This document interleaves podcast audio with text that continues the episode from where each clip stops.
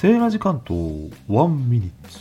1分間で音声配信はお手軽にというお話。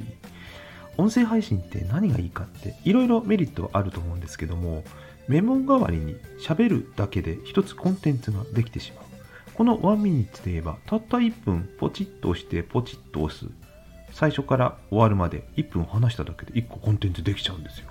簡単じゃないですか？でもね効果音とか BGM とかサムネイル写真とか概要欄とかいろいろ凝り始めるとね1分どころじゃないんですよ。収録時間の何倍も手間がかかってしまう。